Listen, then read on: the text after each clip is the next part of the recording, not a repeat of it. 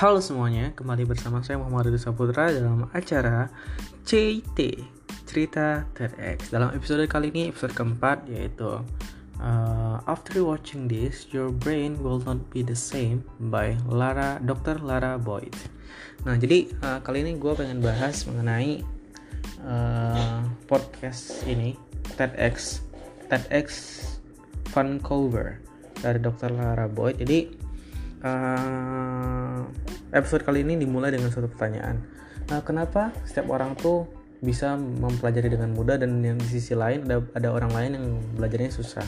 Nah, terus selanjutnya ada berita informasi menarik kalau misalnya ternyata kan kalau misalnya orang tuh banyak miskonsep, min, misunderstanding, uh, misinformasi kalau misalnya otak kita tuh kalau misalnya lagi bergerak ya ikut bergerak dan kalau misalnya kita tidur otak kita kita juga diam itu salah karena waktu kita tidur pun otak kita juga itu ikut bergerak dan juga tetap namanya uh, melakukan interaksi dan lain-lain. Nah terus selanjutnya uh, kayak kalau misalnya otak kita tuh tumbuh apa berhenti tumbuh dan berhenti berkembang tuh kalau misalnya kita udah ngelewatin masa kecil itu salah. Dan juga uh, kalau misalnya sering dengan jalannya waktu orang tua tuh nggak bisa ngubah otaknya itu juga salah jadi uh, uh, kalau menjadi masih dokter Labo ini menjelaskan kalau misalnya otak kita itu sebenarnya uh, berubah apa berubah terus menerus dengan bergantung dari lingkungannya. Nah jadi dokter Lato menyebut yang namanya otak kita tuh apa selalu berubah dengan adanya dengan adanya neuroplasticity itu sebuah sebutan. Nah jadi bagaimana otak kita berubah? Otak kita berubah itu brain otak kita berubah itu dalam tiga cara. Yang pertama ada namanya chemical yaitu kimia. Jadi kalau misalnya kita mempelajari suatu uh, sesuatu yang baru lagi main piano ataupun yang lainnya uh, itu otak kita tuh bakal meningkatkan uh, chemical kimia. Kimia untuk meningkatkan uh, kom komposisi dari uh, komposisi dari Nah, komposisi dari signal kimia tersebut. Kan kalau misalnya kita ada kalau misalnya di otak itu kan ada ada namanya uh, ada sel-sel sel otak gitu kan. Nah, di antara sel itu kan pasti ada yang namanya neuron. Nah, nah kalau misalnya kita biasanya kalau misalnya dalam kita belajar tuh uh, otak kita bakal meningkatkan intensitas dari neuron tersebut uh, yang disebut dengan chemical signaling. Nah, habis itu kalau misalnya uh, perubahan yang sangat signifikan itu itu biasanya disebut dengan short term memory. Jadinya makanya kalau misalnya uh, seseorang itu kadang kalau misalnya belajar uh, hari ini dan besoknya lupa itu yang dinamakan dengan short term memory. Karena otak kita hanya berubah dari segi chemicalnya aja ataupun dari segi kimianya. Karena otaknya itu hanya meningkatkan uh, apa namanya meningkatkan intensitas amount of chemical signaling tadi. Nah selanjutnya itu uh, ada yang kedua namanya physical. Nah dari physical uh, improvement ini, uh, jadi otak itu tuh akan berubah, berubah, merubah strukturnya untuk meningkatkan to support learning tadi untuk meningkatkan pembelajaran untuk meningkatkan perubahan tadi. Nah uh, otak kita ini selama belajar yang long, jadi yang kedua ini selama belajar itu dia akan merubah bentuk otak agar menyesuaikan agar uh, koneksi antar selnya itu lebih cepat gitu loh. Nah, tapi untuk merubah ini tidak tidak bisa menggunakan hanya sedikit waktu. Jadi diperlukan waktu yang banyak uh, untuk um, mening, uh, merubah struktur tersebut. Nah, inilah yang yang biasanya disebut dengan long term memory. Nah, the long term atau juga long term improvement ataupun bisa mempelajari sesuatu yang baru dalam jangka panjang selanjutnya kan kalau misalnya kita ini misalnya gue hari ini belajar main piano. Nah waktu gue main belajar main piano itu uh, oke okay nih oh gue bisa nih hari ini. Terus tiba-tiba pas lagi besoknya itu gue nggak bisa lagi udah lupa gitu loh. Nah itu kenapa terjadi? Karena waktu kita waktu kita belajar itu otak kita itu yang pertama baru meningkatkan uh, chemical signalingnya doang. Baru uh, meningkatkan amount apa intensitas dari chemical signalingnya tadi antar sel tersebut. Jadi neurons tuh biar cepat gitu loh. Nah tapi ternyata eh, peningkatan dari peningkatan intensitas tersebut tersebut tidak belum merubah belum merubah struktur dari otak kita biar supaya cepat antar koneksi antara sel tersebut. Nah, makanya besok kita bakal lupa dan itu belum termasuk long term memory. Nah perubahan dari otak ini sangat apa namanya mensupport ataupun me, meningkatkan hmm, kekuatan dari pembelajaran itu sendiri nah dan juga ini sangat ber, dipengaruhi dan berpengaruh dari kebiasaan kita atau behavior kita. Contohnya kayak orang yang biasa melihat apa yang menggunakan braille itu biasanya sensori tangannya sensori tangan itu dan juga kan kalau misalnya tangan kan otomatis ada hubungan ke otak kan. Nah sensori di bagian sensor untuk tangan di otak itu lebih besar ukurannya daripada orang-orang yang biasanya.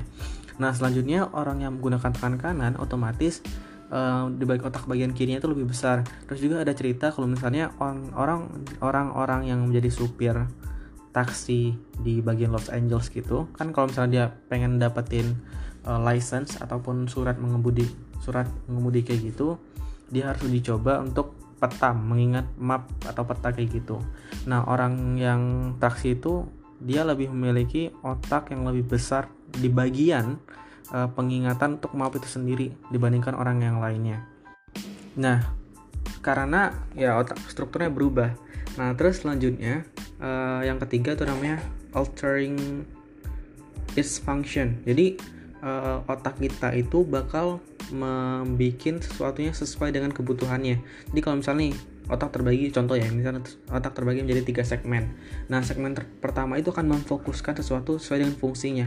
Nah kalau misalnya itu terjadi otomatis uh, otak kita tuh uh, namanya bisa dengan cepat untuk merespon sesuatu. Karena kan otak kita kan ada banyak nih. Nah nanti kalau misalnya dia bakal altering its functionnya maksudnya sesuai dengan tugas mereka masing-masing otak kita akan secara lebih cepat untuk berubah uh, gimana ya gue contohin ya. Hmm, uh, contohnya itu kayak misalkan otak kita kan terhubung nih ya terhubung yang disebut net network gitu kan. Nah kalau misalnya kita melakukan suatu activity atau suatu aktivitas uh, dengan kita belajar kayak gitu nah nantinya uh, otak kita tuh otak kita tuh bakal berganti secara berganti dan juga change uh, berganti shifting and changing gitu loh. Jadi berganti gitu. Misalnya uh, eh, gue lagi nulis. Nah tiba-tiba gue langsung pas lagi nulis tuh gue ingetnya gue harus uh, menyelesaikan suatu solusi masalah gitu kan. Nah gue inget gue harus ngingetin tentang pak sampah misalnya. Nah yang di bagian sampah tuh bakal bakal apa bekerja dan nanti kalau misalnya gue perlu yang lain langsung shifting langsung ganti secara cepat gitu loh nah itu terjadi kalau misalnya kita altering its function jadi sesuai dengan fungsinya. Jadi kayak otak kita tuh kalau misalnya altering its function tuh lebih bekerja networknya lebih bekerja secara cepat. Kayak transfernya cepat gitu loh. Nah bersama-sama mereka bertiga tadi mereka bertiga chemical kimia dan uh, fisikanya dan juga dari bagian uh, kimia fisika dan juga bagian fungsinya tadi itu bersama-sama membentuk yang namanya neuroplasticity tadi. Uh, otak kita neuroplastik otak kita. Nah terus juga kenapa orang ada yang nggak bisa ada yang orang bisa mudah belajar dan juga ada yang orang nggak mudah untuk belajar. Nah itu sebenarnya uh, udah dipelajarin juga kalau misalnya emang kenapa juga kalau misalnya orang yang kena stroke itu nggak bisa secara apa pulih dalam waktu cepat. Nah karena juga uh, setiap orang itu berbeda-beda gitu loh. Jadi orang ini orang A orang satu misalnya berbeda dengan orang dua. Berbeda itu dalam semua hal. Jadi contohnya berbedanya dalam hal untuk praktisnya perlu berapa banyak praktis. Terus juga behaviornya perlu banyak behavior. Dan juga uh, intinya uh, intensitas kita belajar itu mempengaruhi setiap orang berbeda-beda karena ada beberapa orang yang cuma tiga kali itu bisa langsung merubah strukturnya ada juga lima kali bisa berubah yang baru bisa merubah struktur Nah, terus juga sebenarnya untuk melakukan praktis itu dibutuhkan dosis yang sangat besar ataupun intensitas yang sangat besar. Nah, oleh karena itu, untuk merubah itu kita perlu untuk melakukan satu belajar yang efektif sesuai dengan masing-masing diri kita sendiri. Karena uh, itu tuh kalau misalnya setiap orang tuh kan berbeda cara efektif untuk belajarnya, cara untuk mempelajari. Jadi kita harus menyesuaikan dan juga hmm, menemukan sesuatu yang sangat efektif bagi kita, bagi diri kita sendiri. Jadi untuk zaman sekarang tuh bukan cuman uh, personalized medicine medicine doang, tapi kita harus juga personalized learning kita. Jadi setiap orang tuh harus punya uh, learning yang berbeda-beda dan sesuai dengan identitas kita masing-masing. Nah, terus selanjutnya otak kita tuh sebenarnya bisa bekerja juga uh, ke arah positif untuk mempelajari hal yang baru dan juga um, malah bisa jadi ke arah negatif atau melupakan sesuatu yang baru.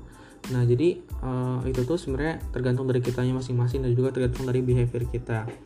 Karena sebenarnya otak eh brain kita otak kita tuh sebenarnya uh, mirip kayak plastik gitu loh kayak kita bisa membentuk plastik itu sesuai dengan apa yang kita lakuin. Everything you do tuh bakal merubah structurally and functionally-nya dan juga uh, sesuatu yang tidak kita lakukan itu juga berubah jadi bukan cuma sesuatu yang kita lakukan tapi sesuatu yang tidak kita lakukan juga.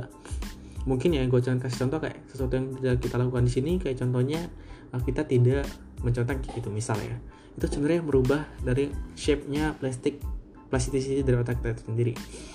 Nah selanjutnya yang kayak tadi ya terus juga ada pelajaran kedua kalau misalnya ya nggak bisa satu metode tuh untuk semua orang nggak bisa. Jadi emang harus kita tuh menemukan resep untuk kotak kita sendiri. Hmm, kayak gitu sih sebenarnya.